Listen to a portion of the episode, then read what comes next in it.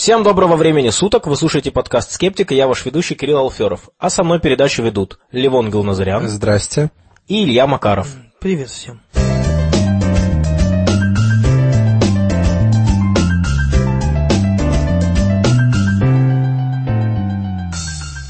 Сегодня 26 сентября 2014 года. Этот подкаст создан обществом скептиков. Кроме этого подкаста мы также проводим регулярные встречи в Москве, в Санкт-Петербурге, в Екатеринбурге, в Уфе, в Алматы и в Харькове. Если вы хотите провести встречу в своем городе и сделать это под эгидой общества скептиков, заходите на наш сайт skepticsociety.ru, где вы можете найти контакты, а также, кроме того, много других интересных вещей, в частности, статьи. Это библиотека статей, посвященных критическому мышлению, атеизму и науке. Если у вас есть желание прислать нам свою оригинальную работу, обязательно Конечно, не стесняйтесь, делайте это, потому что мы хотели бы, чтобы наша библиотека расширялась. Ну что ж, э, я думаю, что, собственно говоря, с объявлениями почти что все. Э, осталось только упомянуть, что мы продолжаем работать над э, близкой уже теперь конференцией общества скептиков, которая будет 25 октября, фактически через месяц. Довольно скоро мы выложим уже программу мероприятия, и уже на следующей неделе, в понедельник, будет выложена регистрация. То есть вы сможете зайти, написать письмо и зарегистрироваться на конференцию. Ну что, друзья, как прошла неделя? А у меня снова было приятное общение с фармацевтами. Я зашел в аптеку, там здравствуйте, все дела, такая миловидная девушка стоит, фармацевт, думаю, блин, наверное, образованная, умная, все такое, все-таки знает всякие такие вещи, химию и тому подобное. Ну и что, подхожу, здрасте, вот у меня есть первые симптомы, есть что-нибудь? Она говорит, ну вот что-то типа терафлю, там дала мне какое-то э, лекарство, в принципе, на самом деле неплохое. Ну там в нем парацетамол, еще там аскорбин, какие-то такие вспомогательные вещи, нормально. Я такой, да, хорошо беру, а вот и говорю, а есть что-нибудь вот такое реально ударного действия, чтобы вот сразу на ноги поставить? И что она мне говорит? Ацилококцинум попробуйте принципе, я среагировал быстро, у меня уже как будто бы отработана реакция на это слово. И я сразу говорю, это гомеопатия. У нее скривилось лицо, и она выдала вот такой самый логичный и профессиональный аргумент. Сказала, гомеопатия, а мне помогает. Да, это очень профессионально. Да. Ну, как бы я сказал, это плацебо. После этого она мне сказала, в таком тоне я не буду разговаривать. Э, Илья против аптек Москвы. Может быть, э, в субкультуре фармацевтов плацебо означает что-то ругательное, что нам Да, кстати, может, это профессиональный термин. А я хочу рассказать э, забавную новость. Вот мы проводим наши встречи в Москве регулярные в антикафе «Зеленая дверь». Я думаю, что у многих слушателей, если вы не из Москвы, у вас, скорее всего, эти антикафе уже есть. Это заведение, где оплата идет за время, и у вас там есть чай, печеньки. Как правило, это такие субкультурные места, где, в частности, запрещен алкоголь, что позволяет вот, фильтровать людей, которые приходят, и, конечно же, фильтровать э, те типы мероприятий, которые там проводят. К сожалению, во многих городах э, в антикафе проводят встречи соционики, астрологи, э, другие там любители эзотерики – но, тем не менее, «Зеленая дверь» антикафе, куда мы ходим, оно очень научно ориентированное просветительски ориентированное. И они начали следующее мероприятие забавное, а именно Олимпиада «Зеленой двери». Состоит это дело в том, что людям предлагают пройти экзамен, то есть написать диктант, написать э, контрольную работу по разным видам школьных предметов. Каждый раз предметы выбираются разные, и на сайте у них написано, что чтобы справиться с заданиями, не потребуется никаких особенных знаний, кроме тех, которые вы могли получить в общеобразовательной школе к 14 годам, ну и местами немного смекалки. Победители в общем зачете получат абонемент на месяц в «Зеленую дверь», просто отличившиеся менее ценные, но тоже приятные призы. И я вот поговорил с ребятами, э, ну, с владельцами «Зеленой двери», говорю, а вы это делаете как, ну, чтобы там людей привлечь или наоборот, вы назначаете призы, чтобы привлечь людей на экзамен? И они сказали, что они руководствуются просветительскими целями. Да, кстати, в зеленой двери запрещены всякие эзотерические практики, что очень нас радует. Да, это очень приятно. Ну, по крайней мере, какие-то встречи, посвященные, например, соционике, там не, не анонсируются. Да, они, по крайней мере, не анонсируются. Это не значит, что вам запретят там проводить их, но именно анонсировать их как э, мероприятие, которое является частью программы «Зеленой двери», да. Но я считаю, что это очень здорово, очень забавно, и на самом деле, э, вот по отзывам людей, которые там э, проходили диктант, это очень интересно написать диктант, когда вы уже давно не в школе, например, и в том числе протестировать себя, а как вот... Э, Когда Word не подчеркивает красненьким, как вы будете писать? Кстати, я, например, уже не уверен, что напишу. Ну вот, э, так или иначе, я считаю, что эта инициатива очень забавная, и э, по-своему может людей заинтересовать хотя бы такими вещами, как дать им осознание того, что, например, какие-то вещи они подзабыли, хорошо бы вспомнить. Ведь мы изучаем что-то в школе, а как давно это было? Многие вещи действительно уже, их уже и в памяти-то нет. Но есть еще одна замечательная новость, на этот раз связанная с NVIDIA. Друзья, как вы думаете, как связан выход нового графического процессора и скептицизм? На самом деле связь есть. Э, NVIDIA выпустила новый графический процессор, у которого есть так называемая Voxel Global Illumination. Этот графический процессор, он может не только динамически создавать освещение объектов, но самое главное, что он может эмулировать отражение от поверхности, то есть вот такое вот непрямое освещение, а это трудно сделать, как правило. И для этого используется уже там трассировка лучей, вот эти сложные алгоритмы. По поводу вокселей. Немногие знают, что это на самом деле такие объемные пиксели, они были изобретены уже достаточно давно, но э, из-за того, что графические процессоры, они, ну, хоть и быстро развиваются, но только недавно стали по-настоящему мощными, воксели нельзя было использовать, потому что вот эти вот элементы объема, они э, занимают гораздо, ну, требуют гораздо большей мощности и большего количества памяти, чем обычные текстуры которые сейчас применяются.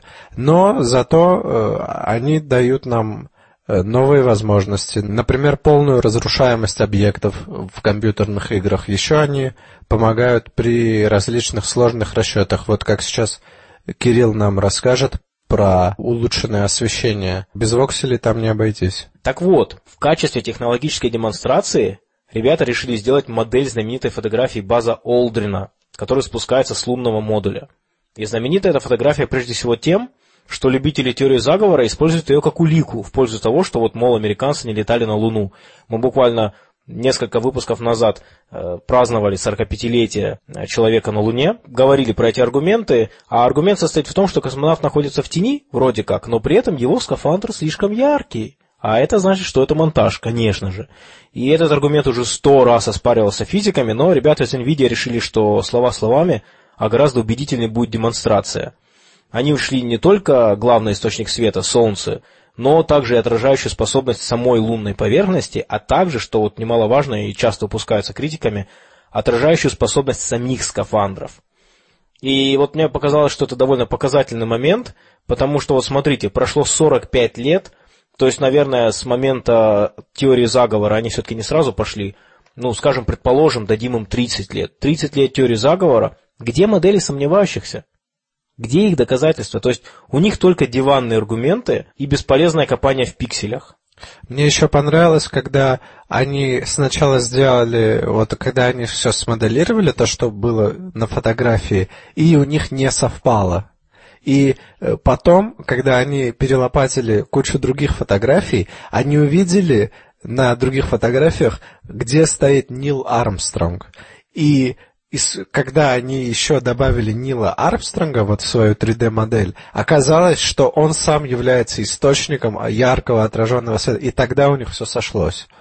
Да, да, да, да, да. То есть они смоделировали ситуацию вот прям как она была, и только и они показывают, что когда люди пытаются моделировать подобные вещи на всяких игровых движках, у которых нет вот этого вот воксельного света с трассировкой лучей, то тогда получаются действительно темные модели, когда в тени все предметы темные, а по факту ситуация в реальной жизни совсем другая, гораздо сложнее. По поводу того, что сейчас в играх э, происходит на наших дешевых видеокартах, несовременных, э, к сожалению, отраженный свет сейчас очень трудно Э, в реальном времени моделировать. Все, что моделируется, конечно, в каких-нибудь крутых блокбастерах, когда э, там какая-нибудь э, вот эта вот мультипликация, она может рендериться там неделями. Естественно, там моделируется отражение света от предмета, там, на, ну, в общем, многоэтап, многоэтапное такое отражение моделируется.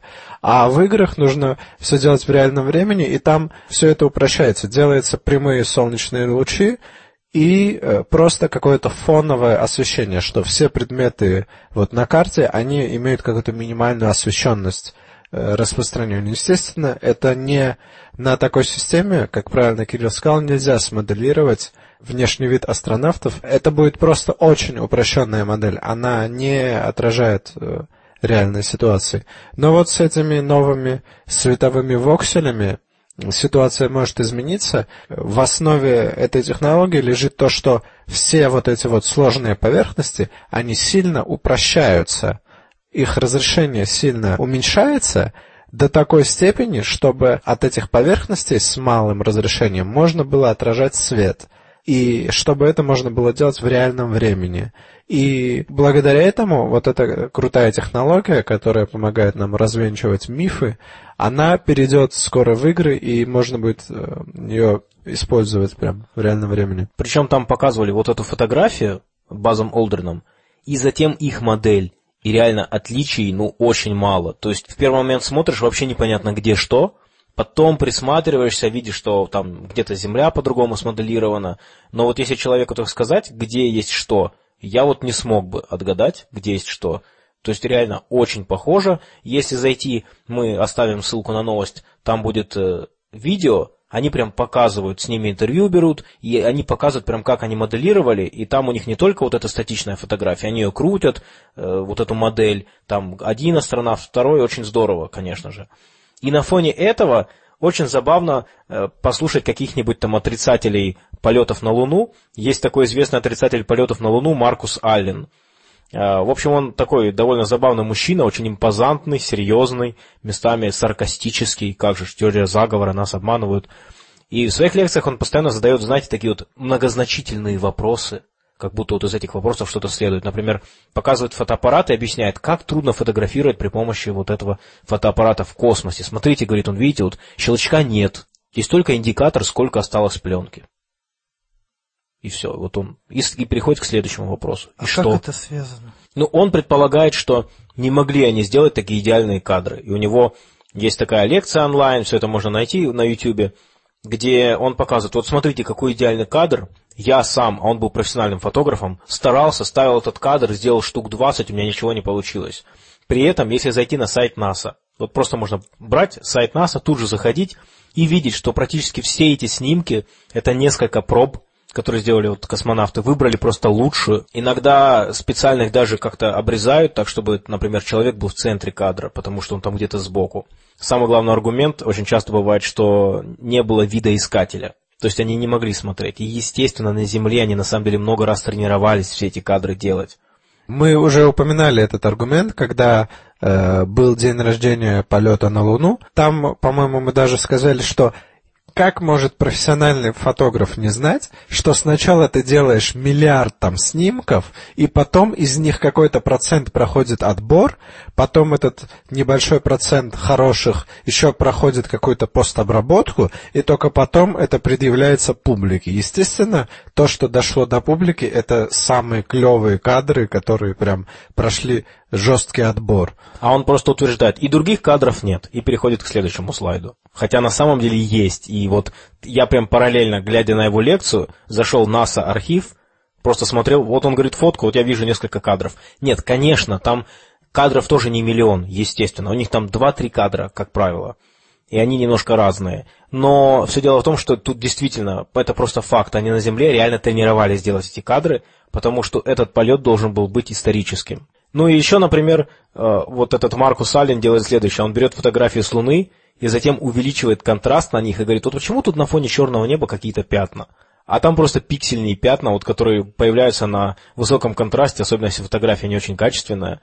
То есть эти товарищи, они играются с фотками и пытаются из этого что-то понять. Это такой примитив, и в этой же лекции Маркус Аллен сказал, что его не убедили фотографии, которые получили японские спутники в 2008 году, когда вот были сфотографированы следы программы Аполлон на Луне. Аполлон. На что этот Аллен сказал, вот видите, вот тут вот такие мелкие следы, это вот у них же нет сейчас роверов, поэтому им пришлось все эти предметы в студии расставлять вот самим, вот они оставили следы. И тут уже такой верх нечестности, что просто... Поскольку этих людей на самом деле никаких доказательств нет, то мы не видим никогда от них физических моделей. Хотя, казалось бы, это самое первое, что можно было сделать. Ребят, здесь должна упасть тень. Взяли, построили математическую модель, сделали, а они были возможны задолго до графического пакета NVIDIA. На самом деле, Э, Nvidia, они сделали шаг вперед, но они не сделали революцию. Так сказать, если бы э, заговорщики были интеллектуально честные, Вот сейчас, если они честные люди, они могут, не вставая с дивана уже, взять и проверить, как бы открыть, хоть это и коммерческий движок, но там все равно будут какие-то алгоритмы, как бы, э, как сказать, можно будет проверить, по каким алгоритмам строится, что строится адекватное все эти тени, освещение, и они могут его брать и, не вставая с дивана, реально моделировать вот эти вещи, которые вызывают у них вопросы. Но даже когда этого не было, были системы, которые позволяют не в реальном времени все это просчитать. Взять, составить, состряпать мат-модель, оставить на ночь компьютер, и к утру тебе он посчитает там все как нужно. Даже если не так, взять, запереться в темной комнате и из чертового пластилина состряпать просто ба- маленького база Олдрина. А как уже и делали, кстати. Да, что отли... это вообще идеальная вещь. Сделать один источник света, черные обои, и это будет модель просто, как сказать, это будет лучше, чем любая там NVIDIA вам покажет, э, что от, от чего освещается. Ну, тут будут сложности с подбором материалов, которые правильно отражают, и в, в программном обеспечении, там, в редакторе, при помощи нормального графического процессора, вот типа как этого, конечно, это легче. Но на самом деле стоит просто ввести в Google Voxel Global Illumination, и у вас первой же ссылкой выпадет PDF-файл, где описан алгоритм, как это сделать, что это такое, что эта проблема решает. Это не имеет отношения к NVIDIA, это просто базовый алгоритм. Почитайте, сделайте, и вот посмотрим, какие у вас будут результаты. Ну, конечно, этого на сегодняшний день не было сделано, я считаю, что это очень показательно. Это значит, что людям на самом деле нечего сказать, и их усилия направлены на другое. Эта история напомнила мне о вопросе, который меня достаточно давно мучает. Почему теория лунного заговора э, родилась именно в Штатах? То есть, получается, население, которое живет там, работает против своей же страны. Со стороны Советского Союза не было никаких заявлений, а ведь представьте, времена жесткой конкуренции, если бы хоть какая-то информация была, если хоть йота сомнения была в том, что американцы были на Луне, Советский Союз это бы обнародовал обязательно, но не было ни слова, никаких сомнений. Значит, тут что-то вот в самих этих людях, которые эти теории придумывают. Не просто очень ответить на такой вопрос. Я думаю, что здесь большое количество факторов, в частности, например, свобода слова, которая была в США и которая не была в СССР. Соответственно, идеи могли распространяться легче, и вообще, наверное, стиль мышления немножко другой. Ну и, кроме всего прочего, в США есть довольно сильный антигосударственный сентимент и вообще как бы против большого брата, что называется. Поэтому там теории заговора, которые включают в себя правительство, они очень активно, э, активно распространяются довольно давно. А я думаю, что у нас все-таки какая-то социальный ландшафт, он немножко другой. Может быть, это просто связано с тем, что, да, вот какие-то антиправительственные движения в Америке ведут к тому, что все, что связано с правительством, воспринимается ими как что-то лживое и неправильное. Возможно, вот это какая-то обратная крайность. Но тут еще надо сказать, что эти все заговоры возникли же сильно после полета. То есть вот в эти времена, когда спутник э, совершил полет, когда Аполлон взлетал, там э, вот эти программы один за другим и включая лунные программы. Тогда вот эти люди, которые видели это, как сказать, что-то видели в прямом эфире, ну, в общем, были, как сказать, свидетелями и такими сопереживающими э, все эти события, э, у них никаких сомнений не было. Сомнения появились у следующего поколения, которое как бы не застало. Почему в Советском Союзе этого не было. Ну, во-первых, потому что Советский Союз именно по, по этой же причине, то, что люди наблюдали вот все эти космические полеты, они... То есть они в контексте были. Да, они были, они индустрии. эмоционально и информационно, они были как бы связаны со всем этим и чувствовали свою причастность некоторую. Потом просто будущее поколение, они как-то потеряли но может действительно, что вот наличие космической индустрии, оно было в общественном сознании настолько сильное, что люди понимали, что это возможно. Ведь очень многие не верят, потому что говорят, да не может быть. Может быть, э, это еще связано с тем, что лунную программу потом закрыли, и у людей возник вопрос, ну как же, вы же там были, вроде все получилось, и вы отказываетесь вдруг от этого. Возможно, это вызывает недоверие. Ну, в общем, я думаю, что здесь простого ответа, скорее всего, не будет. Если у кого-нибудь из наших слушателей есть идеи, обязательно пишите в комментарии на форум, будет интересно почитать. Но я думаю, что это один из тех вечных вопросов, почему люди вообще приходят к теориям заговора. Сейчас, конечно, и в нашей стране немало теорий заговоров, просто они на другие темы. Да, кстати, недавно прошла новость, что э, у нас собирается какую-то лунную программу новую вводить. Ну, я что-то читал, но я так и не понял, это реально призыв к действию или просто лозунг, но тем не менее у меня есть новость за 12 октября 2012 года, где написано о том, что российская лунная программа возобновится в 2015 году. А это уже довольно скоро. И там написано, что Россия намерена отправить посадочный модуль на Луну, а через три года после этого запустить космический аппарат на Марс. Ну, посмотрим, произойдет ли это реально. Ну, я могу сказать, что мы прямо сейчас, в принципе, э, несмотря на санкции и вот эту всю фигню, мы можем прямо сейчас отправить э, какой-то аппарат на Луну. У нас э, все возможности для этого есть. Другой вопрос, что Э, будет ли у этого реальная научная ценность, или будет это какая-то геополитическая игра? Если это реально какая-то научную ценность будет иметь, то круто. Ну что, друзья, я предлагаю спуститься из космоса на Землю, потому что здесь тоже есть много интересных вещей. Ливон, ты хочешь нам рассказать про торнадо и также про людей, которые их ловят? Ну, то есть мы спускаемся на Землю, но не совсем еще зависаем пока где-то в Поднебесной. Да, ловцы торнадо, это, конечно, очень круто. Э, Причем Чак Норрис этим не занимается. Это, не видимо, не настолько круто все-таки для него. А вообще, я сам узнал из художественного фильма о них, причем еще будучи ребенком. Фильм называется «Твистер» или в русском переводе «Смерч» 1996 года. И до сих пор я помню свое вот это вот э, впечатление, насколько это было круто. Причем я, я уже тогда как-то тяготел к науке, хотел заниматься там физикой, еще чем-нибудь крутым. И посмотрев этот фильм, я прямо захотел ловить торнадо, потому что они э, настолько, эти персонажи привлекали меня, они были одновременно и умные, но они одновременно, но они не занимались скучной работой. Их жизнь полна была и науки, и каких-то супер приключений, и они еще Э, там по сюжету делают очень важное дело, повышают безопасность, э, э, безопасность вот этих регионов, где часто происходит торнадо, за счет того, что разрабатывают систему предупреждения раннего. И этот фильм, он породил некий бум, что все захотели ловить торнадо. И очень много человек именно благодаря этому фильму пошли в отрасль. А в отрасли порог вхождения Э, не очень высокий, не обязательно быть метеорологом профессиональным, хотя именно метеорологи в основном этим и занимаются. Но э, тебе достаточно будет, если ты хочешь начать, тебе достаточно будет пройти специальные курсы и заняться просто самообразованием базовым там э, по тем, по той теории, которая необходима для успешной ловли торнадо.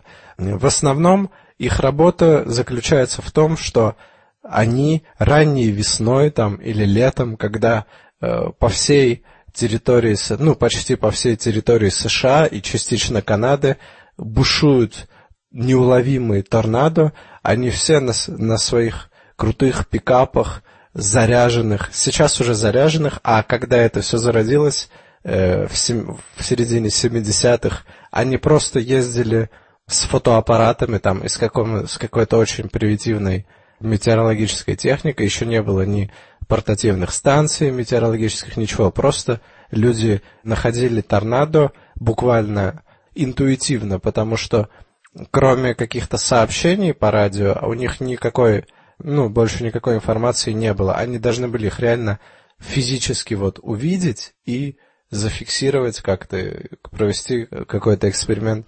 Э, кстати, я оговорился, не в 70-х, а все-таки в середине 50-х появился первый, скажем так, популярный охотник э, на торнадо. Его звали Дэвид Хадли, и он впоследствии основал э, журнал Track, э, который издается и по сегодняшний день, и объединил, как наш подкаст – объединяет вокруг наше общество, маленькое общество скептиков, так и Storm Track э, в свое время э, объединил вот это вот небольшое комьюнити охотников на торнадо, которые самые разные люди, начиная от каких-нибудь э, там PhD по метеорологии, заканчивая просто там людьми, которые едва умеют читать, просто хотят приключений, и там нужны самые разные навыки. В основном, конечно, нужны радиолюбители, нужны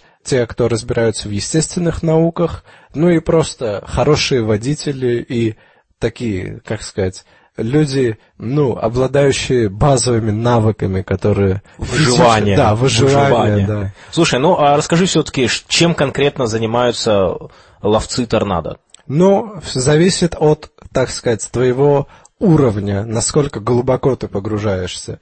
Там произошла революция, вот в 2000-х годах, когда появились крутые штуки, радары, GPS и портативные метеорологические станции.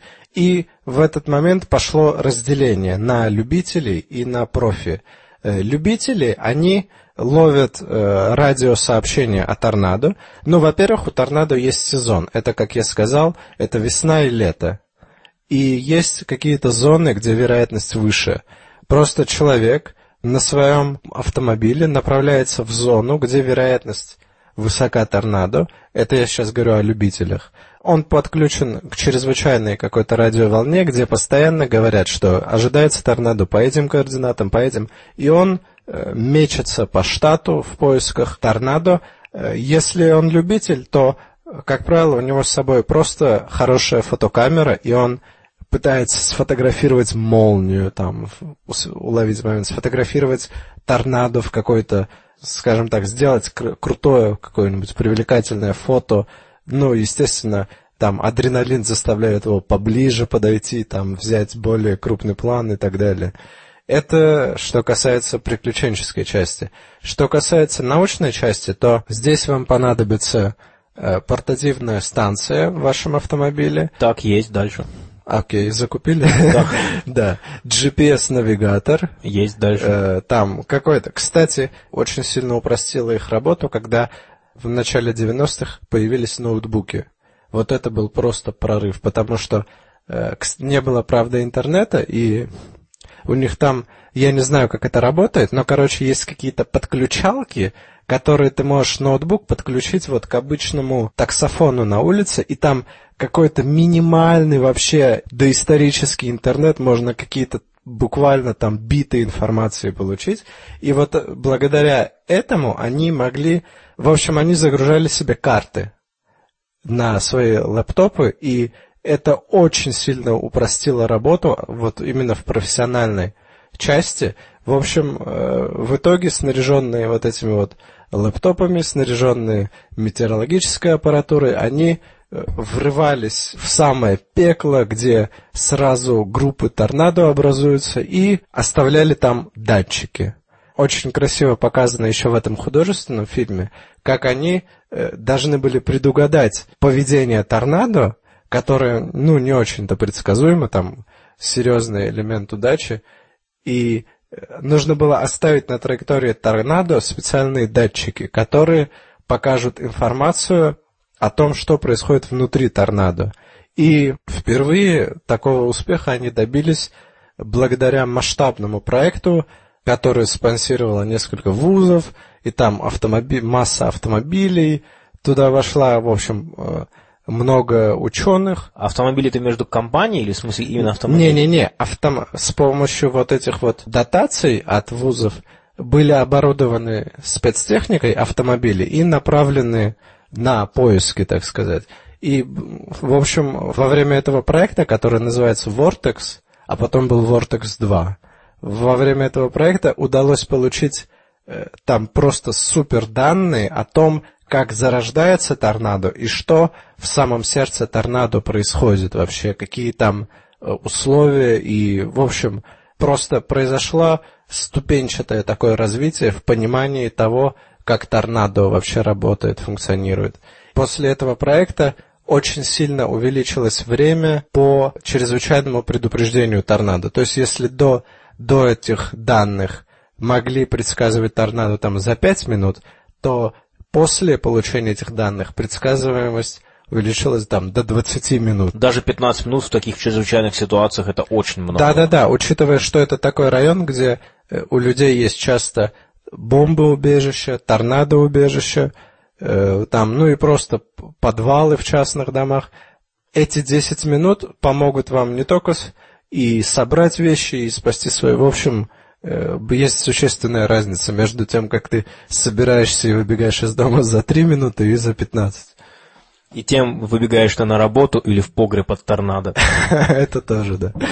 Ну и, конечно же, это все-таки довольно опасное занятие, потому что путь, траектория движения торнадо, она довольно непредсказуемая, и все-таки люди иногда погибают, когда торнадо идет вроде бы в одну сторону, а затем неожиданно поворачивает, и все, и направляется в вашу сторону. И уже убежать, уехать как-то практически невозможно. Да, действительно, работа, ну, щекотливая, скажем так. Хотя первый ловец торнадо погиб уже после, ну, когда возвращался после удачной поимки торнадо, просто домой попал в автокатастрофу. Обидная такая смерть, но и сам процесс, хотя людей не очень много погибает, сам процесс очень опасный. В основном это удары молнии, которые могут, ну, по-разному. Если в автомобиль ударяет молния, то максимум это проводка перегорает. Но для пассажиров автомобиля это не очень опасно. Но если но молния может ударить в тебя, и когда ты... Они же работают очень часто в поле, и молния спокойно может ударить в человека.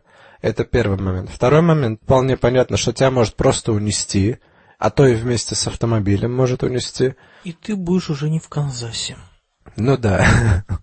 Еще на тебя может упасть дерево, или, электро, или линия электропередач оборвется, и в тебя попадет оголенный провод.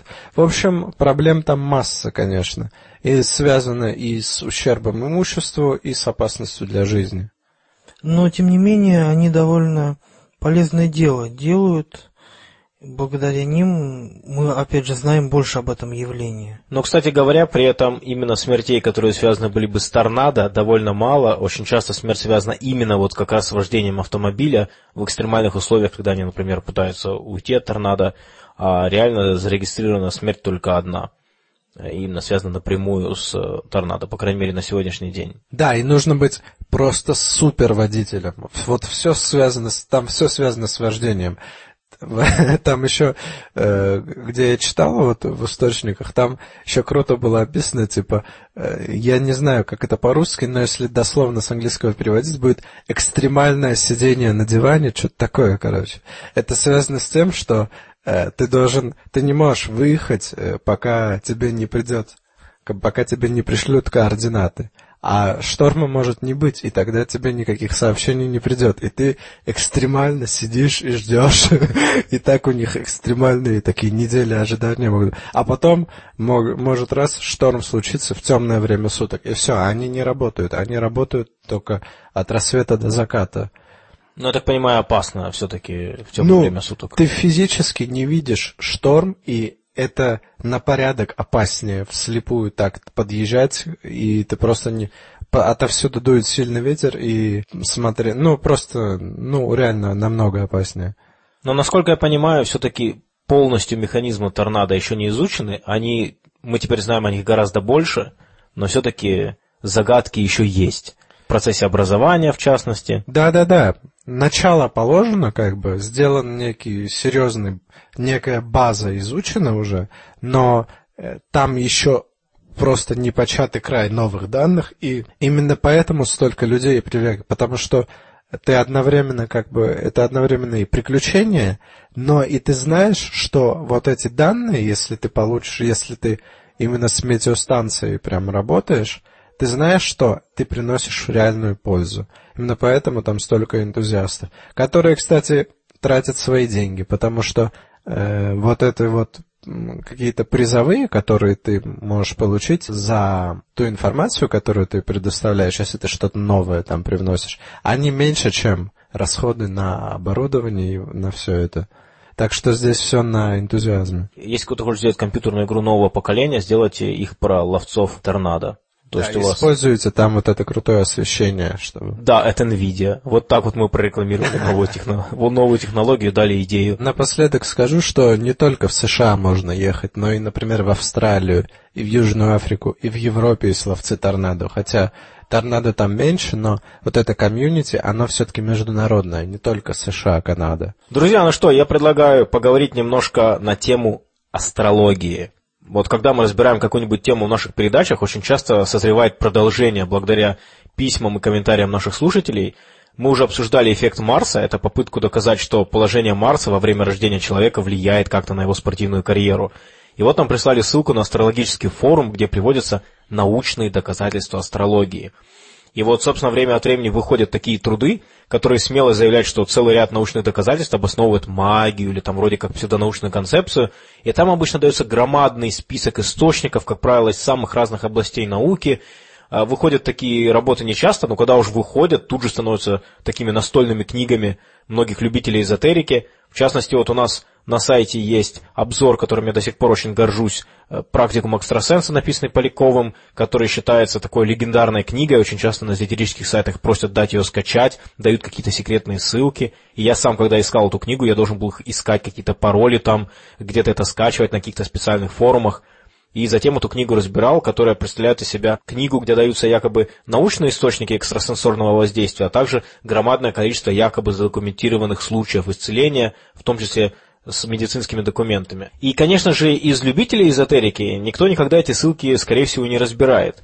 Но я думаю, что каждому скептику полезно это сделать, ну или, по крайней мере, прочитать уже сделанный кем-то обзор, потому что, во-первых, это позволит узнать, на какие труды обычно ссылаются, а также узнать имена ученых, которые занимаются вот этими сомнительными изысканиями. Это бывает впоследствии все очень полезно.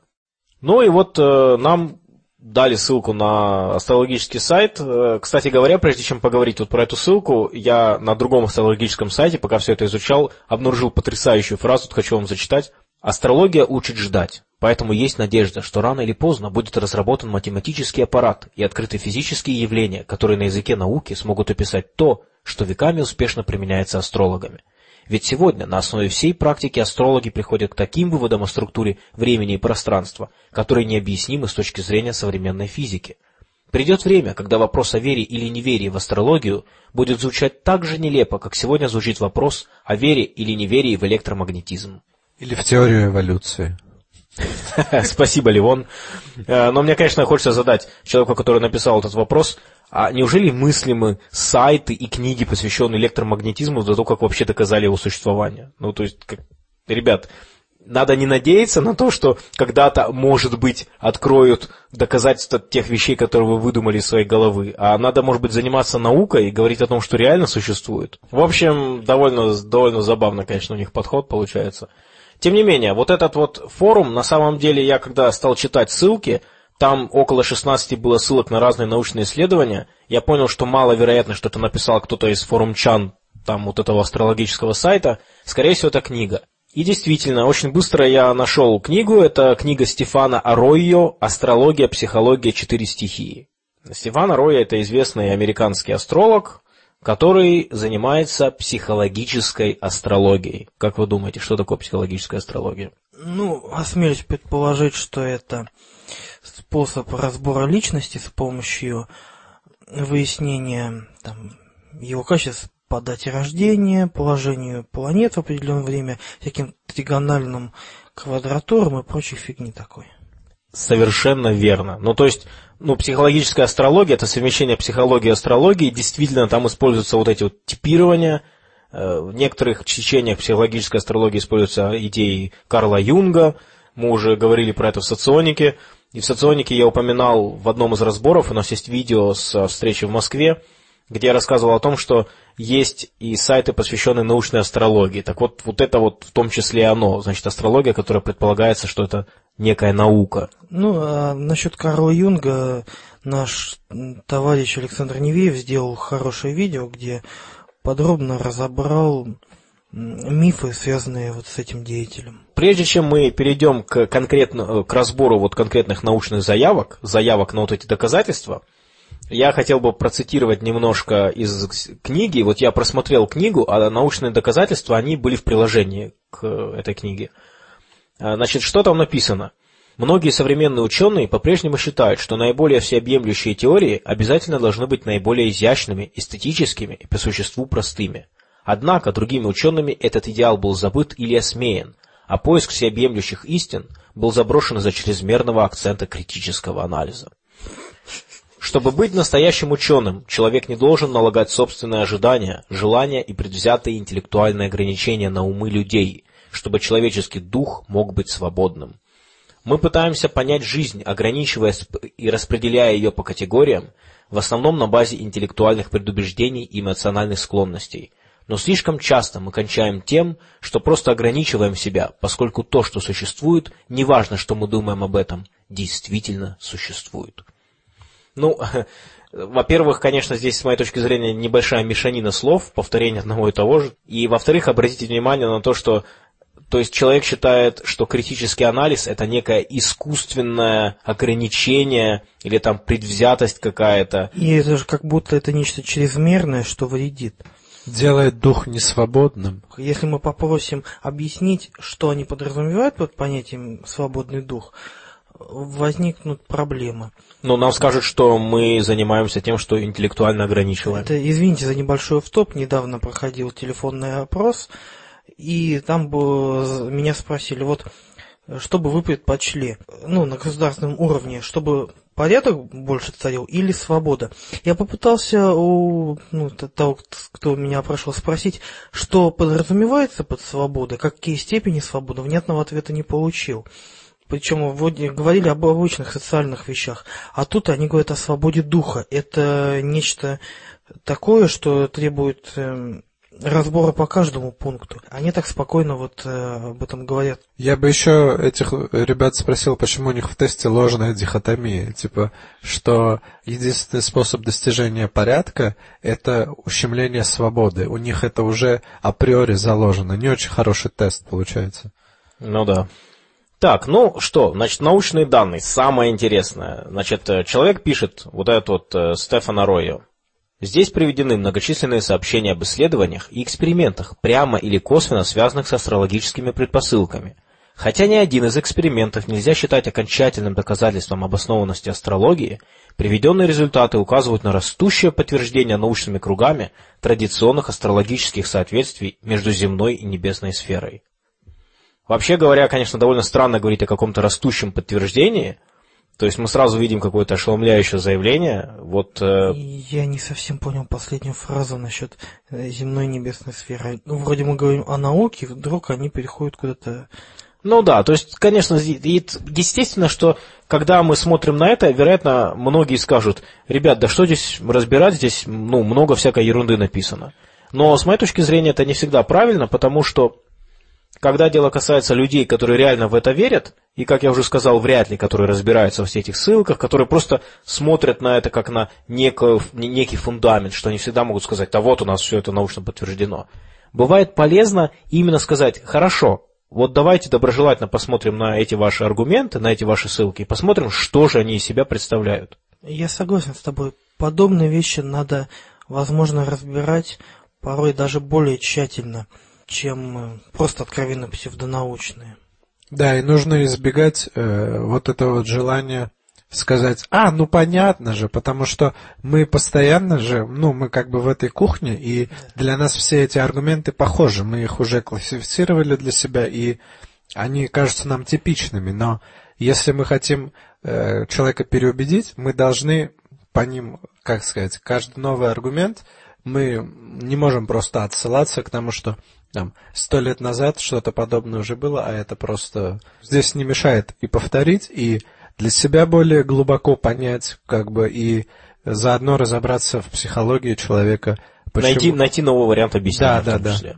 Ну, давайте приступим. Конечно же, все пункты я не смогу разобрать из этой книги. Очень может быть, что в результате я напишу обзор, потому что, опять-таки, книги, которые предоставляют научные доказательства экстрасенсорики, а в данном случае астрологии, это, в общем-то, редкость и ограничения есть по количеству исследований, которые они могут привлекать в свою пользу, в свою защиту. Но тем не менее. Итак, пункт первый. Пункт первый на самом деле представляет из себя просто заявление. Согласно современным физическим представлениям, материя существует в четырех состояниях – твердом, жидком, газообразном и плазменном, которые точно соответствуют астрологическим стихиям – земле, воде, воздуху и огню. Вот это доказательство. Мне кажется, здесь какая-то мешанина из терминов. Не, соответственно, есть, ведь э, это, ну, каждая из этих стихий находится именно в том агрегатном а состоянии, что значит, котором... А что насчет плазмы, к чему ее отнести? Ну, огню, огонь. А, да. Нет, а соотнести можно. Здесь, как э, правильно я сказал, есть, безусловно, терминологическая путаница, и нужно понимать, что если уж мы говорим про доказательства, про какие-то вещи, то тут нужно все-таки строго подходить, а не из разряда какого-то такого художественного подхода, когда мы притягиваем за уши. Это слово вроде соответствует тому, потому что, строго говоря, стихия, вот в античной средневековой философии, это первая основа мира. Агрегатное состояние вещества – это другое. Можно зачитать определение. Вот давайте посмотрим. Да, давай. Агрегатное состояние вещества – это состояние одного и того же вещества в определенном интервале температуры и давлений, характеризующееся определенными неизменными в пределах указанных интервалов качественными свойствами. Первое – способностью твердое тело или неспособностью жидкость газ плазма сохранять объем и форму, а также второе – наличием или отсутствием дальнего твердое тело и ближнего порядка жидкость и другими свойствами. А, Я это зачитал определение для того, чтобы продемонстрировать, что в науке у нас все термины очень четко определены. И когда дело касается вот таких вот эзотерических верований, люди привыкают пользоваться терминами, которые могут значить все, что угодно. Вот что значит стихия? Мне это не очень понятно. И очень, не очень понятно, каким образом стихия соответствует агрегатному состоянию вещества. Слово стихия, оно вообще, это по большому счету что-то поэтического характера. То есть люди привыкли называть, вот да, есть типа четыре стихии. Мне еще вопрос возник, э, зачем нам эта корреляция? То есть, э, если у нас есть агрегатные состояния, да, и у нас есть вот эта вот мифология про огонь, воду и вот это все. В чем ценность вот это вот э, перемешивания? Что это добавляет какую-то это имеет какую-то, как сказать, дополнительную информацию А, какую-то нам дает? да. Или просто мы фантазируем на эту Нет, тему? смотри, именно вот эту идею стихии, как раз те, кто увлекаются психологией, связанной с астрологией, они приплетают для того, чтобы описывать характер людей, да, то есть у людей, в которых преобладает стихия огня такой характер, вода такой. То есть это очень удобный способ для того, чтобы разделить людей на группы. Ну, в данном случае, я думаю, здесь просто аргумент того, что астрология что-то узнала правильное про мир, а наука теперь это подтвердила. Это, собственно говоря, прием, которым любители различных священных книг тоже пытаются доказать, что в их книгах указываются те данные, которые лишь сегодня были обнаружены при помощи науки. Но здесь же мы можем сказать, что утверждение, что вот сегодня наука знает четыре агрегатных состояния вещества, это очень грубое упрощение, потому что на самом-то деле, конечно, да, агрегатных состояния четыре, это то, что, в общем-то, мы изучаем в школе. Но еще есть неосновные состояния, их шесть, это, например, стекло, жидкие кристаллы. Есть низкотемпературные состояния, и их восемь, это, например, сверхтекучесть, конденсат База-Эйнштейна, о котором мы уже рассказывали, молекула Ридберга. Есть также высокоэнергетические состояния, сегодня их известно три, в том числе некоторые из них теоретические, типа как кваргленная плазма. Где там у них, кстати, кваргленная плазма? Есть другие, там вырожденный газ, сверхтекучее твердое тело, сверхкритический флюид. Где это в астрологии? Более того, а как же эфир? Почему не упоминается эфир? Это пятый элемент. И он упоминается, например, у Аристотеля. Есть такой элемент в индийской философии. Чем он провинился? То есть, на самом деле, он говорит о том, что в астрологии там где-то еще есть только четыре стихии, когда вся эта философия употребляет еще и эфир. То есть, мы здесь видим, что нечестность начинается на самом первом пункте, причем нечестность по параметрам упрощения и там свободной выборки как эзотерических знаний, так еще и научных. Ну, эзотерические знания, правда, слово знание здесь используется тоже. Оксюморон. Да, Меня бы прикололо читать гороскоп, где э, написано, что ваша родная стихия – это конденсат Бадзе Эйнштейна. Это просто... Я... кваргленная плазма, Ливон. А я, наверное, жидкий кристалл. Но, ладно, с- в общем, это, по сути, была просто такая полемическая уловка. Пункт номер два. Доктор Эжен Йонас, психиатр и гинеколог из Чехословакии, с 1956 года работал над установлением определенных взаимосвязей между оптимальным временем зачатия женщины и фазой Луны во время ее рождения. Он также обнаружил, что ребенок, зачатый во время оппозиции Солнца к одной из больших планет, имеет гораздо больше шансов родиться недоношенным, иметь родовые травмы, страдать от задержки умственного развития или других факторов, негативно влияющих на здоровье. Ну и дальше сказано, что подробный отчет о его работе проводится в книге такой-то, такой-то. На самом деле этот человек, уже, видимо, очень пожилой, еще жив. у него есть веб-сайт, и на этом веб-сайте есть страница, где рассказывается про его метод и про доказательства этого метода. Значит, э, написано, что в середине 60-х годов действительно теории доктора Йонаса были применены на практике. И информировать публику о существовании этих теорий э, начала газета. Просто газета. Она пригласила добровольцев для того, чтобы поучаствовать в эксперименте. Как это все работает? Значит, у нашего доктора Йонаса есть календарь, где он помечает дни бесплодия и удачные дни. И эксперименты были проведены с парами. Я хочу, чтобы вы сейчас послушали эксперименты. Я вот сейчас зачитаю, какие эксперименты были проведены, а вы вот подумайте, что вам кажется неправильным в этих экспериментах. Ну, а что, вероятно, кажется правильным. Эксперименты были проведены с парами, которые хотели детей, но согласились ради эксперимента протестировать календарь и попытаться зачать детей в бесплодные дни. Через 6 месяцев набралось достаточно э, уже людей для исследования, а через год оно завершилось. Результаты были по-настоящему удовлетворительными – 97,8% точности. Затем тем же парам выдали календарь на Новый год, причем там были помечены и дни плодородия, и пол ребенка, чтобы люди могли выбрать его. А далее доктор Йонас был приглашен в Братиславскую клинику гинекологии – где он разработал индивидуальные календари для 8 тысяч женщин, которые хотели только мальчиков. Через 9 месяцев 99% из них исполнили свою мечту. Были проведены новые испытания с парами, у которых были только выкидыши. 98% из них смогли родить здорового ребенка. Наконец, были проведены опыты с бесплодными женщинами. Для них были проделаны вычисления на год вперед и определены удачные дни. На пол ребенка внимания в данном случае не обращали. Новая серия тестов прошла с 1969 по 1970 год. Были обработаны заявки 30 тысяч пар из Чехословакии. Комиссия из Будапешта проверила результаты, и успех снова был 98%. Доктор Йонас путешествовал по миру и рассказывал разным специалистам об эффективности своих теорий. Он также продемонстрировал свои вычисления Венгерской и Чехословацкой академиям наук. Вот это, в принципе, вот то, что я сейчас зачитал, это полный текст того, что приводится на его сайте. Вот в разделе вот, про методы и научные доказательства. Там есть еще кое-какие вещи, где можно пройти по ссылкам, но, в принципе, вот это вот основная выжимка.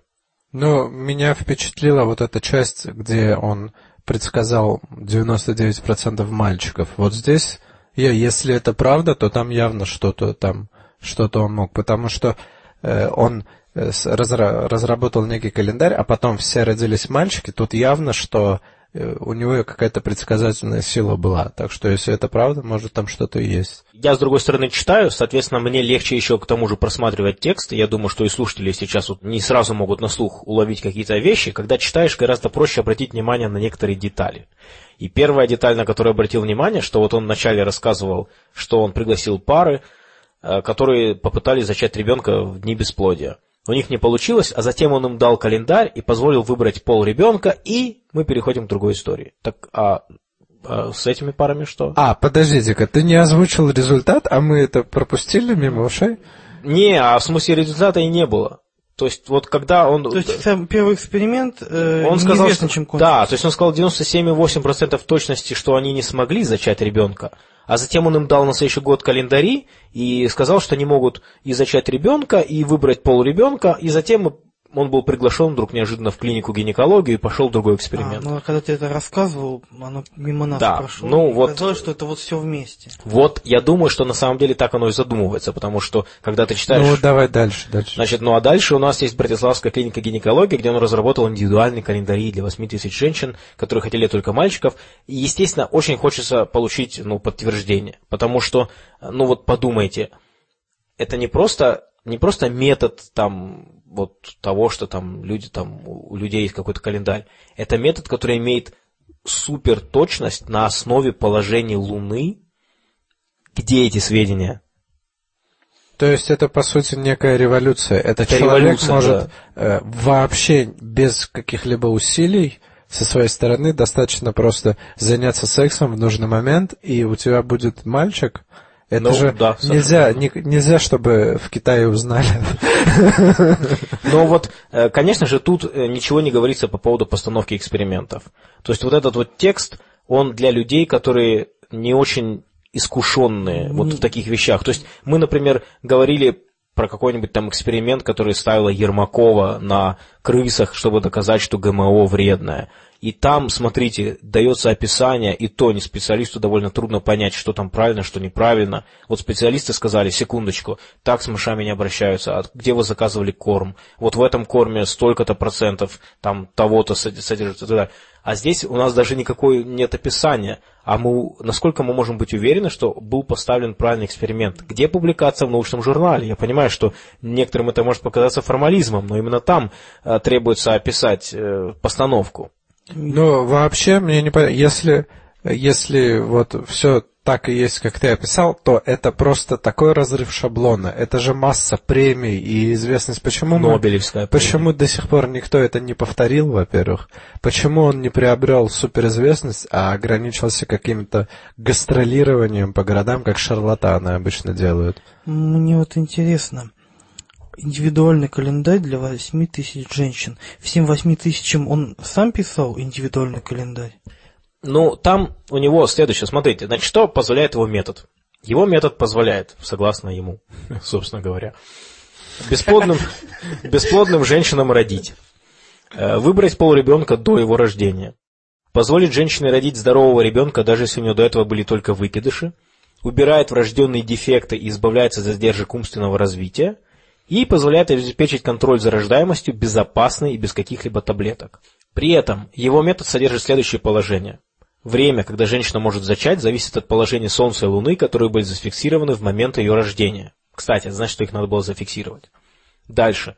Пол ребенка зависит от положения Луны во время зачатия. И третье. Положение планет во время зачатия могут иметь влияние на здоровье. Ну вот. И вот на основе вот этого всего он рассылает свои индивидуальные календари, Э, но что самое смешное, что на самом деле шанс, что вот это дело будет работать, даже если контролируемо проверить, очень маленький. И знаете почему? Потому что эти исследования уже проводились. Более того, существует такой термин «эффект Луны». То есть, когда дело касается астрологии, уже есть и эффект Марса, эффект Сатурна, вот есть еще эффект Луны. Это когда связывают человеческое поведение и положение Луны, ее фазу и так далее – и там не только о плодовитости речь, но также и о сне, о политике, об уровне преступности и так далее. Вот метаанализ 37 подобных исследований не нашел никакой корреляции. Э, Причем авторы анализа обнаружили, что из 23 исследований, которые утверждали, что корреляция есть э, с какими-то вот событиями у человека и фазами Луны, у половины как минимум содержалась в тексте хотя бы одна статистическая ошибка. Э, ревью, которое рассмотрело 20 исследований по корреляции суицида и фаз Луны, большинство не обнаружили корреляции, а те, что обнаружили, противоречили друг другу в своих выводах. То есть, о чем это говорит? Это говорит о том, что, ну, по сути, эффекта нет. Когда мы изучаем что-то, эффект либо очень низкий, либо противоречивые данные, большое количество исследований, скорее всего, речь идет о том, что эффекта просто не существует. Ну и, конечно же, мы говорили с вами по поводу эффекта Марса, и смотрите, там люди проводили даже более строгие эксперименты, и то все это было очень сомнительно, и в результате показали, что ничего этого нет. Вот, собственно говоря, вот это вот мы рассмотрели с вами просто вот первую ссылку. Мы рассмотрели ее подробно именно для того, чтобы показать, что вот, пожалуйста, человек дает ссылку на что-то, что по сути не является даже научными работами. Уже подозрительно. И вот такие вот ссылки, они, как правило, в подавляющем большинстве этих людей. Но, конечно же, выглядит серьезно. Кто будет проверять, кто такой там доктор Йонас? Как говорил Джордж Карлин, акушерка в роддоме имеет э, больше влияния на тебя, чем далекие планеты в момент твоего рождения. Переходим к третьему пункту. Ученые из лаборатории Сандия в Альбукерке, Нью-Мексико опубликовали брошюру под названием «Интригующая зависимость. Паттерны несчастных случаев от естественных природных явлений», в которой они утверждают, что коэффициент промышленного травматизма и, предположительно, других проявлений человеческого поведения связан с фазами Луны, солнечными циклами и другими природными явлениями. А дальнейшие исследования показали, что изменение магнитного поля в районе Альбукерки, по-видимому, близко соответствуют увеличению и снижению коэффициента промышленного травматизма. А теперь, друзья, я хочу вас спросить, как вы думаете, в каком журнале были опубликованы эти сведения? Ну, наверное, журнал Nature? А, нет. Science, Science по-любому, да? А, нет, друзья, журнал Time. 10 января 1972 года. Ну, Тайм это авторитет, да. Так что вот такое вот еще одно научное исследование, брошюрка и э, публикация в журнале Time. Ну, следующая Ну, публикация кстати, в на это, в тайм попасть тоже надо уметь, как бы. Так что это тоже респект в некотором смысле. но не в научном смысле. Э, Дальше, ну, естественно, я же говорю, это вот мы рассматриваем с вами просто первые несколько пунктов, там этих пунктов 17 штук. А, Но вот, например, интересный пункт еще такой. Профессор биологии Франк Браун убедительно показал, что растения и животные способны реагировать на изменения магнитного поля Земли, которые вызваны Солнцем, Луной и, возможно, другими планетами. Браун утверждает, что реакция на внутренние космические часы или биологические часы происходит посредством постоянной реакции живых организмов на свое ритмическое геофизическое окружение. И дальше автор книги, вот астролог, добавляет, в сущности Браун утверждает, что живые организмы не могут жить без задания времени из космоса. Браун также обнаружил, вот, э, что устрицы и крысы реагируют на небесное окружение, даже будучи изолированными от непосредственного контакта с ним. И на самом деле, когда я поднял информацию по этому доктору, выяснилось, что это реальный ученый, э, который публиковался, который вначале занимался эндокринологией, а потом заинтересовался э, биоритмами. И он провел важный эксперимент, который показал, что вот существуют такие циркадные ритмы у животных, что если изменить условия, в которых находятся животные, то они еще некоторое время будут себя вести так, как будто бы они были бы в предыдущих условиях. У него был эксперимент с устрицами, то есть идея в чем? Устрицы живут не на очень большой глубине, и когда волна приходит, то они открывают э, свои раковины для того, чтобы поймать еду. А когда волна уходит, то они закрывают. А, И он тогда решил поместить их э, в воду с постоянной глубиной и с постоянным освещением, где не было волн. И тем не менее, они все равно продолжали открывать и закрывать свои раковины как раз в ритме волн. Э, Естественно, что очень странно интерпретировать это как, Задание да, из космоса. как задание из космоса. Там говорится, конечно, про биоритмы. И какая связь здесь с астрологией или с каким-то влиянием планет или космоса, это ведомо только фантазии автора. Но это типичный прием. Взять какое-то исследование, которое каким-то боком может кому-то что-то напоминать, и интерпретировать его как угодно. В общем, я думаю, что на этом ну, для подкаста уже достаточно данных, а, но вот просто я думаю, что слушатели почувствовали, насколько вот делают, каким образом делаются такие обзоры. Если смотреть дальше, там много очень забавных вещей, которые говорят в том числе и об исследованиях, которые настоящие и не имеют никакого отношения, даже по описанию, которое дает сам автор в книге, ты думаешь, и что? Что это нам дает? А во-вторых, там была такая замечательная вещь. Значит, мы с вами говорили про эффект Марса и про то, что вот у человека была теория, что якобы он влияет на спортивную карьеру человека. И здесь приводится другое исследование, где говорится о том, что Марс, древний бог войны, связан со спорами, конфликтами и ссорами. И что, мол, есть некое исследование очередного такого ученого, который показал вот э, связь между э, в романтических отношениях, и что в зависимости от положения Марса, то там, значит, это все влияет на аспекты и так далее, силу, слабость. То есть, либо одно правдиво, как минимум, либо другое, ну, то есть, ну, такая мешанина вот этих данных, что если начать разбираться, будет ясно, что просто, ну, это, это просто противоречащие друг другу данные. Однако, когда на человека вываливается вот такой шквал информации, очень легко поверить, особенно если человек не подготовленный, даже если он более-менее подготовленный, но глубоко не копался вот в методах познания, может запутаться, и ему покажется, что да, ну какие-то исследования проводятся. Каждый раз, когда говорят, вот ученые там-то, там-то, опубликовались там в журнале Time или в чем-то таком, стоит э, задавать всегда первый вопрос. Повторил ли кто-нибудь их эксперимент? Ну, вообще, про это можно сказать еще следующее. Очень часто отговорка-то у этих людей бывает, что, ну, это очень слабые взаимодействия. Вот, очень любят в эзотерике слабые взаимодействия. И это попытка свести их эффект к очень маленьким цифрам. Мол, ну, это не то же самое, что гравитация, мы не можем это померить с такой точностью. Вот видите, чуть-чуть больше шанса. Вот, вот это вот оно уже и есть. Но, по-моему, они сами себе медвежью услугу тогда оказывают. Если даже представим, что от астрологии или какой-нибудь очередной такой магии есть какой-то эффект, но он настолько слаб, что практически незаметен, нет смысла Это вообще означает, что эффекта нет, потому что если одно дело э, в лаборатории обнаружить какой-то эффект и поставить галочку, а другое дело э, вставить это на коммерческие рельсы, когда вы э, продаете реально книги и продаете людям какое-то будущее, успех и так далее. Но извините, ребят, если ваш эффект настолько слаб, что даже стрелка прибора не способна проколебаться, то что вы тогда... Так, э, что вы продаете? Что вы продаете, да, несуществующие какие-то вещи. И потом можно сказать, что действительно в науке тоже есть очень слабые взаимодействия, там действительно какие-нибудь там слабые силы, э, мельчайшие частицы, которые там взаимодействуют, естественно, очень слабо с точки зрения макромира. Но для этого используются точные приборы. До того, как мы измеряем что-то, мы не можем, конечно, об этом говорить. Если ваш эффект существует, разработайте точные приборы и покажите его. Но этого не делается, просто проводятся неубедительные эксперименты и рассказывается о том, что это слабое взаимодействие. Да, в этом смысле очень корректное замечание, потому что для любого взаимодействия все равно есть какая-то система измерения. Если вы, как сказать, если вы утверждаете, что ни один существующий прибор не в состоянии там сдвинуться, не в состоянии отреагировать на это, тогда укажите область, в которой должно быть, как сказать, в которой лежит это взаимодействие. Гравитация это или там электромагнетизм. Покажите, вот нужно мерить вот этим прибором конкретно, но он слишком, он недостаточно точен он там слишком инертен. И тогда э, люди сделают вам прибор, который соответствует требованиям. Но вы утверждаете в каком-то ну, как-то обобщенно, типа, все в мире приборы недостаточно точно. Нет, подождите-ка, мы можем межатомные взаимодействия сейчас уже измерять. Что, вот эти приборы недостаточно точны, которые там э, притяжение атомов измеряют?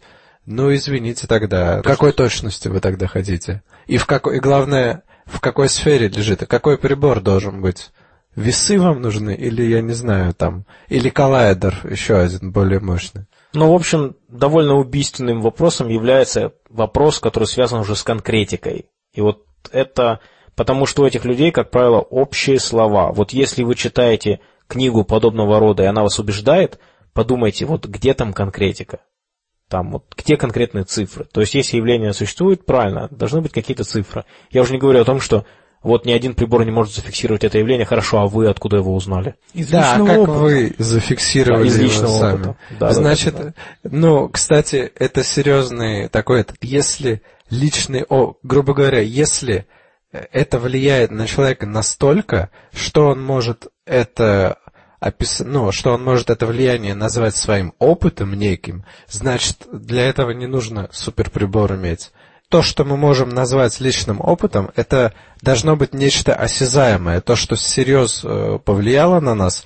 И такое влияние нельзя сказать, что э, для этого нужны какие-то сверхприборы. Если мы это почувствовали, значит, это почувствует и какой-то прибор. Если только это не какое-то плацебо влияние, где у нас возникают какие-то эмоции и так далее. Но э, раз мы говорим а они ведь говорят не о каким, не о каком-то э, эмоциональном, там, внутреннем Левон, переживании. Левон, у тебя какие-то очень научные соображения. Слишком критические. Вот смотри, что тут написано. Вот в книге это же, этого же товарища.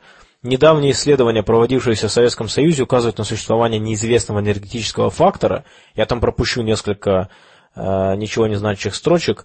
И дальше там сказано, что проведенные исследования показывают, что эта энергия, во-первых, не зависит от расстояния, во-вторых, воспринимается без помощи органов чувств. Ну, то есть, вот диалог идет на этом уровне. Ага, воспринимается, но без, без помощи. Органов, да. Ну, значит, а чем она воспринимается вот тогда? Он, него наука не может объяснить. И вот как раз об этой энергии мы и хотим поговорить с вами. Давай, Илья.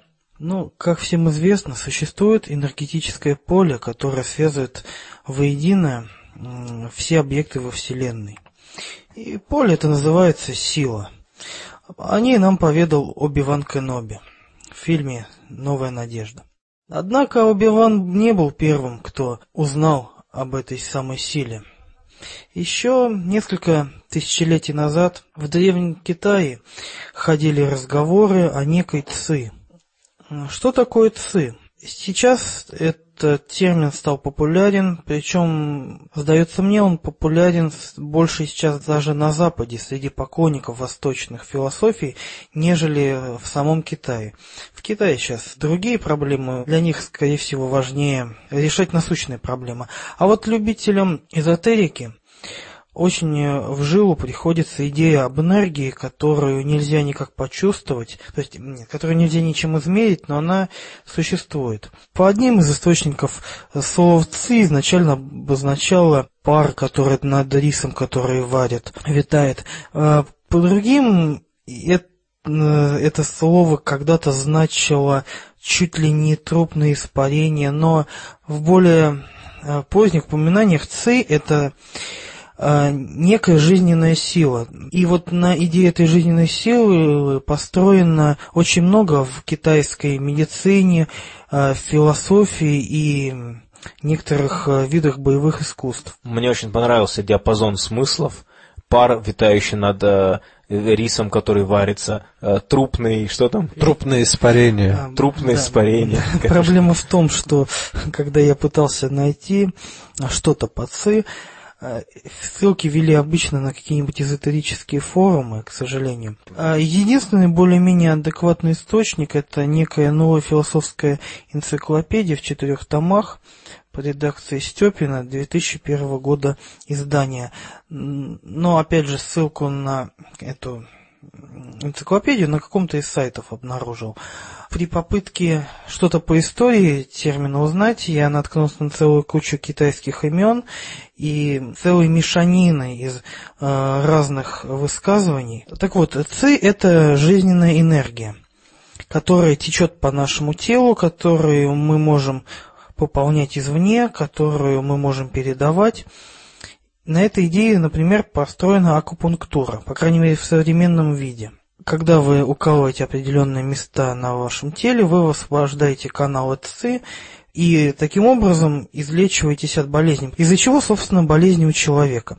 Из-за того, что где-то забиваются каналы и живительная ЦИ не попадает куда надо. А в фэншуй существует идея о том, что ЦИ можно направить так, что ваша жизнь наладится. То есть, если вы правильно поставите мебель, то потоки ЦИ привнесут в вашу жизнь нужные встречи, нужные события. Практики цигун и тай ци цюань, собственно, построены на идее существования энергии ци. А, ну, что это такое? Цигун – это комплекс дыхательных упражнений, которые используются как для оздоровления, так и в практиках боевых искусств. Вдыхая, вы представляете, что, например, вы вдыхаете не через рот или нос, а через ладони, и таким образом ЦИ э, проходит через все ваше тело. Выдыхая, вы выводите из себя плохую ЦИ и выводите э, болезни, выводите напряжение. Кстати говоря, вот э, я вот представил, что значит дышать через ладони. И мне кажется, что это интересное ощущение, если вот убрать из них ну вот, что ли, вот серьезную веру в то, что это что-то излечивает, но это могут быть действительно уникальные переживания. Да, к этому я хотел сейчас подвести. Почему я хотел сегодня поговорить про отцы? Я все-таки считаю, что вот эта философия, она отличается от большинства мракобесных, всяких псевдонаучных идей, потому что если вот правильно убрать вот эту строгую веру вот в некое вот это энергетическое поле, которое нельзя ничем измерить, то это интересная концепция как способ взгляда на мир. А вот эти ощущения, в одной из книг, посвященных цигун, был интересный момент. Там как раз рассказывалось о том, как Э, вдыхая через э, разные участки тела, человек оздоравливается, и, он, и там это объяснялось именно в этой главе не как способ именно циркуляции энергии, а как способ обмануть свой мозг, то есть для тело, это становится реальностью, если представлять. И правда, если вы, например, представите, что вы через ладонь вдыхаете полезную живительную энергию, или даже просто вдыхаете воздух, а потом, выдыхая, изгоняете из себя что-то плохое, вы можете вполне ощутить приятное ощущение в теле. Конечно, это вовсе не излечит вас от серьезных недугов, но, по крайней мере, снять какое-то напряжение может. Собственно, вокруг ЦИ очень много сейчас, именно сейчас, наверное, существует спекуляций. так как эзотерика это нечто популярное очень сейчас. Например, э, вы можете вспомнить так называемый бесконтактный бой. Очень многие адепты бесконтактного боя ссылаются на некие тайные практики цигун, которые позволяют с помощью направления потоков ЦИ или чего-то такого воздействовать на противника бесконтактно. Ну, также ходит куча слухов о том, что, например, мастера цигун окружив себя защитной оболочкой из ЦИ, могут выдерживать удары там палками, удары ножами или чем-то таким. Э, пистолет. Удары пистолетами. Э, свойства ЦИ, опять же, не совсем ясны. То есть, если в более классическом виде ЦИ это, ну, как я уже несколько раз сказал, оживительная сила, которая, ну, по большому счету, придает нам вот ну, делает нас живыми, по сути, вот по этой концепции. Что мы ну, не просто какие-то физические оболочки, а в нас есть вот эта какая-то энергия, которая и заставляет вот функционировать все в нас. Но сейчас периодически ей приписывают свойства, то есть свойство наделять людей, например, телепатическими способностями или там способностями к телекинезу, хотя к ЦИ все это отношения никакого не имеет, это уже какая-то просто конкретная магия. Но я так понимаю, что идея ЦИ это просто одна из таких вот примитивных идей витализма, по сути, которые да. были во многих культурах. А, да, ну то есть аналогии с эм, индийской праной, например, да, как тоже, по сути, это все связано с дыханием. Э, э, ци, э, как правило, через воздух. То, что вот упражнения цигун, они в первую очередь это дыхание. А, не только, не только, Илья. Что Дело в том, что существуют еще даосские сексуальные практики, которые буквально переводятся как искусство спальни или сексуальное кунг-фу. И в теории этих практик тоже содержится ци, а также еще дзин. А, да, чем-то даосские сексуальные практики напоминают идеи тантрического секса. Вот. Но у даосов это в немножко иной форме. То есть они используют их не просто как средство удовольствия, а еще и путь к оздоровлению. То есть эм, они, э, даосы, ну, которые занимаются вот этими сексуальными практиками, ставят упор именно на вот на общение и принцип инь-янь, то есть когда мужчина и женщина, обмениваясь энергией, друг друга оздоравливают. То есть по этой концепции в сексуальном партнере ищем вот именно вот восполнение нехватки вот этой энергии. То есть, допустим, у нас, мужчинах, много мужской энергии, и нам нужна женская для того, чтобы восполнить недостаток. И наоборот у них. Я думаю, за один подкаст не удастся рассказать все, что связано с ЦИ. И, к сожалению, найти исследований, посвященных э, цигун и вообще практикам, связанным с ци, не удалось, но я продолжаю искать. К сожалению, это не так просто. Большая часть ссылок ведет, опять же, либо на форумы, либо рассказы о каких-то китайских ученых, которые проводили где-то эксперименты. Но, к сожалению, это недостаточно авторитетные источники, вот эти ссылки. Но если я что-нибудь найду, э, обязательно расскажу об этом. Пока хочется так э, в итоге сказать, что э, в отличие от идей там, торсионных полей, там, астрала или чего-то такого, идея ЦИ, она, если не воспринимать ее слишком серьезно, может быть довольно интересной просто довольно интересным взглядом на вещи.